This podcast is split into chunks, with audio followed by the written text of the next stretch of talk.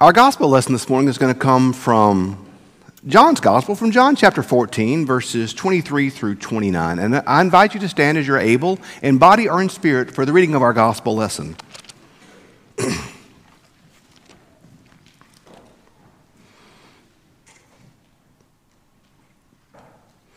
Jesus answered him, Those who love me will keep my word, and my Father will love them, and we will come to them and make our home with them. Whoever does not love me does not keep my words, and the word that you hear is not mine, but it is from the Father who sent me. I have said these things to you while I am still with you. But the advocate, the Holy Spirit, whom the Father will send in my name, will teach you everything and remind you of all that I have said to you. Peace I leave with you, my peace I give to you. I do not give to you as the world gives. Do not let your hearts be troubled, and do not let them be afraid. You have heard me say, I am going away, and I am coming to you. If you loved me, you would rejoice that I am going to the Father, because the Father is greater than I. And now I have told you this before it occurs, so that when it, when it when occurs, you may believe. This is the word of God for the people of God. Thanks be to God. You may be seated.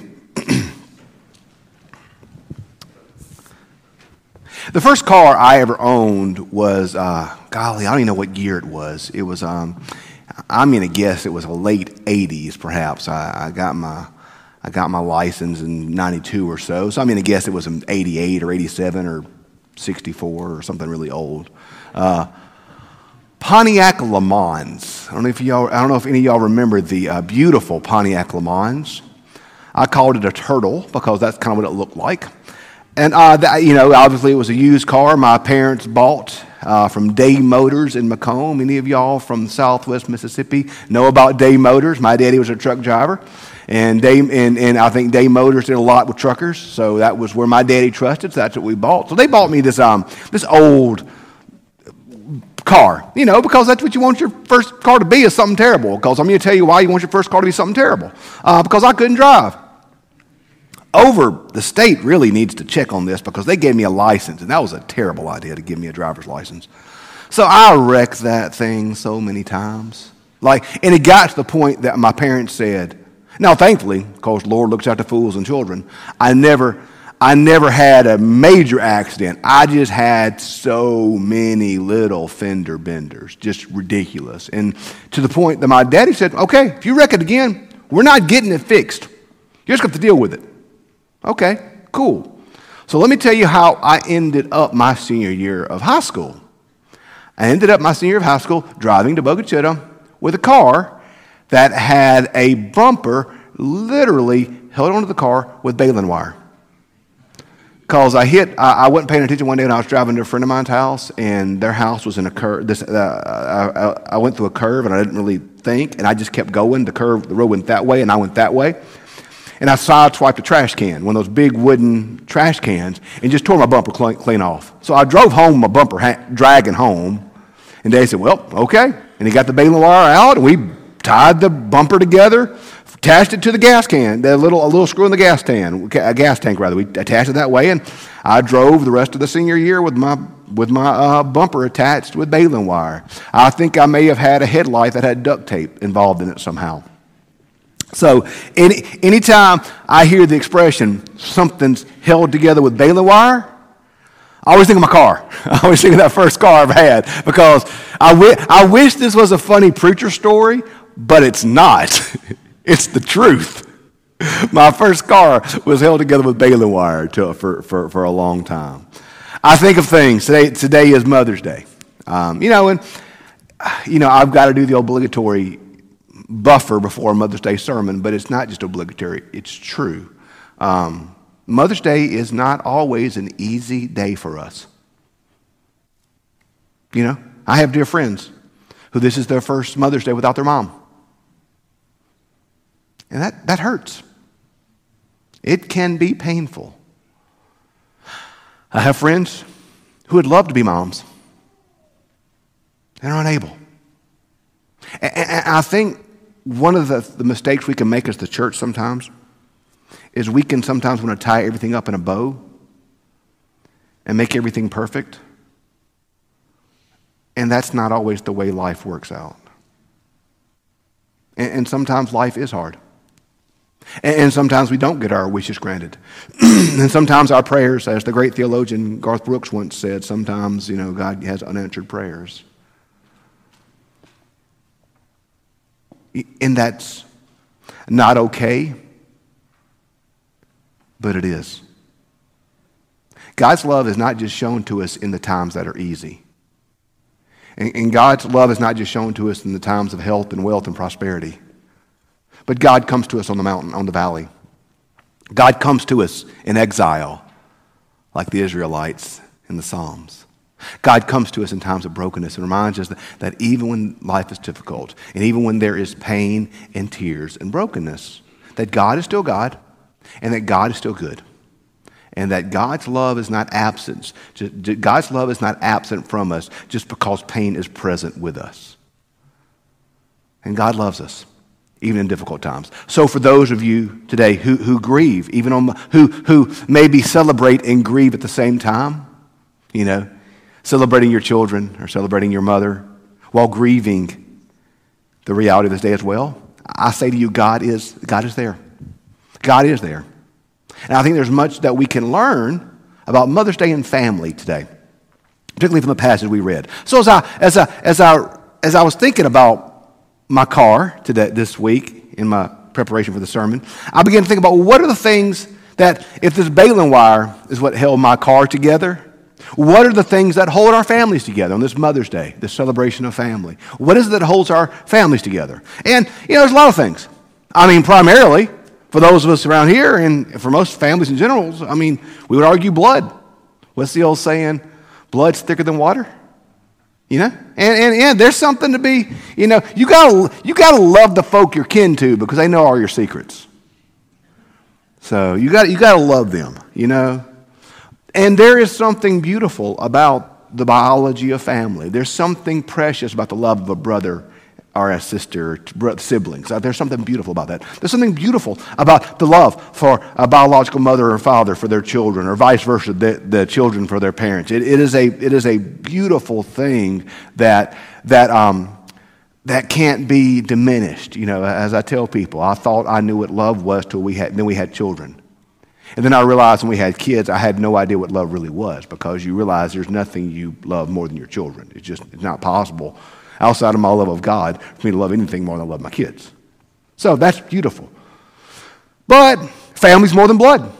Because husband and wife aren't blood kin to each other, except in parts of Alabama, you know. No offense to our Alabama friends. I was going to make a Loyd Star joke there, but my wife's coming to late service, so I didn't make it. Um, you know, but there's a great love there. And then what about families with adoption? Where there's no blood connection between the parents? What about foster families? Things like that. What about, dare I even say, in laws? Love transcends that. Like, you know, I'm, I was biologically, I was adopted by my father. My, I am no blood kin to any Stoddards out there in the world. I'm not biologically a Stoddard. Yet that is my last name that I passed on to my children. So, family is bigger than blood. Well, maybe families bound together by loyalty, because, um, you know, there's a lot. I'm a big fan of loyalty. Loyalty is one of the greatest virtues I think a person can have, is to be loyal. You know, I think there's much we can learn from the great theological works, Godfather 1 and 2. Uh, there's, much, there's much to be said about loyalty. Loyalty is a very good virtue. But that said, there are things that we're loyal to in our life beyond family. We're loyal to sports teams, we're loyal to colleges, we're loyal to musicians, we're loyal to whatever. Loyalty is a good thing, but loyalty is not as well the bond that binds our families together. So, what is it? What is the bond that binds our families together? If it's not blood, if it's not loyalty, what is it? I think Jesus gives us great insight in the passage today. And in fact, not just in this passage today, but really, if you, if you, if you begin to read John's gospel, not in sections or in chapters, but kind of read it as a whole, you'll see that Jesus begins a discourse in John chapter 13 that continues all the way up through the cross. So, honestly, to really understand what's happening in John 14, you need to see it as part of the whole that goes back to John 13, but then continues all the way through John 17 and John 18 and John 19. So, this is, this is a continuous passage that Jesus has. And what's so interesting, what's so interesting about this passage here is that Jesus uses language of family. In fact, if we were to have read all of chapter 14, we would see chapter 14 begins with that famous passage that you know so well In my Father's house are many mansions. If it were not so, would I have told you that I go and prepare a place for you? If I go and prepare a place for you, I will come again and take you to myself, so that where I am, there you may be also. That, that beautiful passage of how Jesus is going to prepare a place for us in our Father's home. So we see over and over and over again in John 14, going to, back to John 13, going forward to John 15, this, this, this language of family, this language of family that Jesus chooses, he chooses to describe his relationship with his father, but frankly, because of that, our relationship with him and our relationship with the Father we see that Jesus really does cast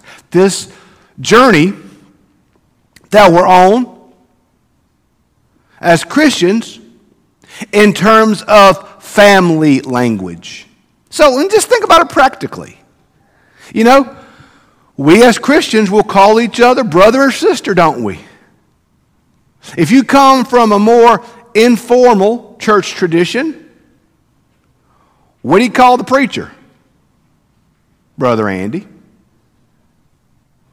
What do our Catholic brothers and sisters call their preacher? Father. It's kind of confusing me being a Methodist but wearing a collar. I get called father sometimes, and I'm just, I usually don't stop folks they start confessing.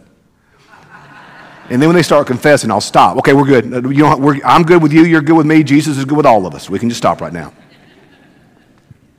But we use the language of family, don't we? We use the language of family.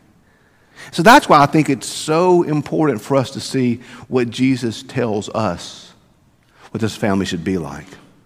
Next week, I'll be in intersection preaching, and, and, and Beth will be in here preaching in traditional. And our passage next week is going to be some of Jesus' great words about the new commandment, where he says this that you, they will know you're my disciples by the love you have for one another. That we see that the birthmark of our family connection as brothers and sisters is love. That it's love. It's love that binds our families together. It's love that expands our families. It's love that ties us together as brothers and sisters. It's love. And, and y'all, I think one of the things we, we, need to think about when we think of love, I, I, really like what Kate said this morning in the children's moment. Um, it's one thing to say you love somebody, it's another thing to actually act like it, to actually show your love. I, I love what, I love what uh, C.S. Lewis says something to the effect of let us not so much seek to love one another, let us actually love one another, and then we will find that we actually love one another. Love is not just an emotion. That's, I think, part of our struggle we face in this modern world is we attribute love with emotion more than love with dedication or sacrifice. And family, family, y'all, is tied together with action. I think the loving, sacrificial action is the bond that ties our families together. It's the mother who is near the point of exhaustion with a newborn, who gets up and feeds that child when she just wants to sleep. It's the, it's the, the father who sees that mother's exhaustion and seeks to help. It's the, it's the child when life has gotten scary and worrisome. They're sick or afraid. Who they cry for? Mama. Mama. It's that love. It's that sacrificial action. As parents, think of how much that you have sacrificed for your children. Frankly, probably a time you didn't even really like them. but you sacrificed for them because you loved them. You didn't do it for praise. You didn't do it for credit. You didn't do it because of the expectations. You did it because you loved them. And likewise, think about how you, as adults, as your parents get older and life gets hard, think of the way some of you put aside career to care for your parents, put aside trips to care for your parents. These are not things necessarily to brag about. This is what family does, does it not? Like, this is what we do. This is what family calls us to. This is what it means to be part of family. This is what it means to be part of community. This is what it means to be part of that loving community. And so I think we see within that, as family, that command to do that. But I think as Christians, we see that the modeling of family is so important to our life together as Christians because remember, faith takes on the language of family. God is our Father. We are brothers and sisters. We have language of family within the church. In the same way, in the same way, in the same way that family should love one another, we as Christians should seek to love one another. And that does mean sacrificing for each other. And that does mean caring for each other. And that does mean being there for each other, even, even frankly, y'all, when we don't like each other. Because your family is deeper than your affinity sometimes, isn't it? Some of you probably have a black sheep in your family, or maybe some of you are the black sheep in your family. There's a song I like uh, by uh, a band called, it's called The Funeral. It's a story of the prodigal coming home for a, family, for the funeral of his father. And it just deals with all the unpacking of that. And the song ends with his mama saying, Why does it take a funeral to bring you back to town? But even though the prodigal had wandered off, you know what the prodigal still was? Family. Because that bond was not broken. That bond was not blood. That bond was not loyalty. That, blonde, that bond was love. That was that bond. One of my favorite stories is uh, some of y'all my age or older remember Lewis Grizzard, the great Southern writer. Those of you who are younger than me who don't know Lewis Grizzard, and, and, and Google him. Go, go read. He's a great Southern storyteller. Just, just a great writer. And um, Moreland, Georgia, is where he grew up. Loved his mama. Had a little bit of, if you remember Lewis Grizzard, had a little bit of marital issues with his. Um, I don't remember how many times he got married and divorced.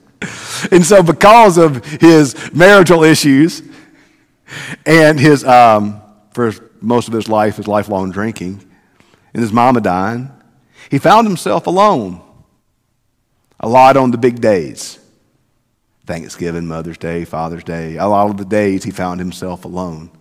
He tells this beautiful story in one of his columns that uh, I read later in a book about finding himself at some rundown pool hall outside of some little dirty town in Georgia. and, you know, with his proclivities, he went there for one reason.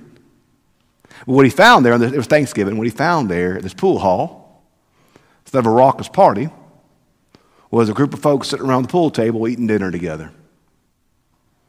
Because this pool hall was a bunch of misfits that kind of found each other. And they had become for each other family. Some had no family, some had lost family, some had been separated from family. And there in that place, they found family together.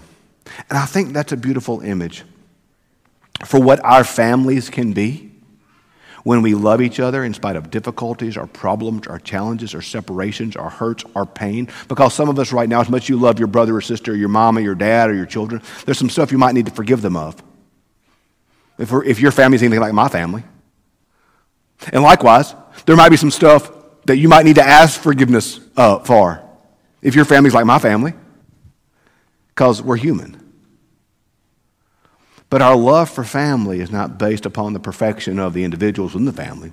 Our love for family is based upon the love that we have for one another. And that love ultimately calls us to sacrifice for one another and to be there for each other and to care for each other and, and, to, and, to, sac- and to give to each other for the good of the family. Family is a interesting and a beautiful thing. But love, love. Love is what holds our families together, and love is what holds our church together. Not affinity, not agreement, even, but love. And y'all, frankly, if we don't feel love for each other, you know what the secret to that is? Serve one another. I, pray for each other. I read a great quote that I shared it on Facebook recently where it said, It's hard to curse someone for whom you have just prayed. It's hard to hate somebody you just served. If you feel your love growing cold for your family, if you feel your love growing cold for your church, serve. Serve. Do something. As Kate said in the children's moment, don't just say you love, but act like it. Don't just say you love, but act like it. Because when we act like it and we start doing it, you know what'll happen? We'll start feeling it. So we do something. Love, love is that bond that ties us together. My wife has, um, has a, uh, a birthmark on her, her arm. It, it's funny, it's, it's, it's been a constant joke in, in, our, in our family because uh, her birthmark is like on the back of her arm. And it looks like, it really looks like um, somebody grabbed her there. Like it looks like, you know, like somebody just jerked her up by the arm and kind of squeezed her too tight. So one day, years ago, when we were in, um, I think it's when we were in Ripley, we, we were, the kids were a little bitty and they were at a swimming party and Holly was in the pool swimming with them. And, and her birthmark was kind of showing, you know. And one of the moms pulled her aside and said, Hey, is, is everything okay? I see that bruise on your arm. Is everything okay at home? It's like, Oh, yeah, it's a birthmark. It's fine. You know. Besides, Andy would be afraid. He wouldn't do that. But can't hide that birthmark, can you? Think of some famous birthmarks you've seen throughout the years. Think, think of Gorbachev with his uh, right there on the head. You can't hide birthmarks. They were given to you by birth, and there's nothing you can do about it. Love is our birthmark. And just as our birthmarks are given to us by birth, our birthmarks as believers was given to us in our new birth, in our second birth, in our conversion. Because the love of God is shed abroad in our heart, and we understand God's great love for us, we are marked by that birth. We are marked by that love. We are marked by that family. So today, friends, if you have a, a family, thank God for it. Remember the old Bear Bryant commercial? Call your mama today. I wish I could call mine. If you're blessed enough to have a mom living, call her. If you don't have one, I'm, I'm grieving for you and I'm sorry. Love your children. Love your moms. Love your family. But love each other. Love each other. For what our world needs now, y'all, are a holy people marked by God's love, living out God's love in a world that is divided and full of rancor and bitterness and hatred. What if the world saw our birthmark? What if, our lo- what if the world saw the love of Christ shed abroad in our hearts throughout our world? How could that change things? We've been blessed with family, y'all. We've been blessed with family. May we love each other as Christ loves us. Let's pray.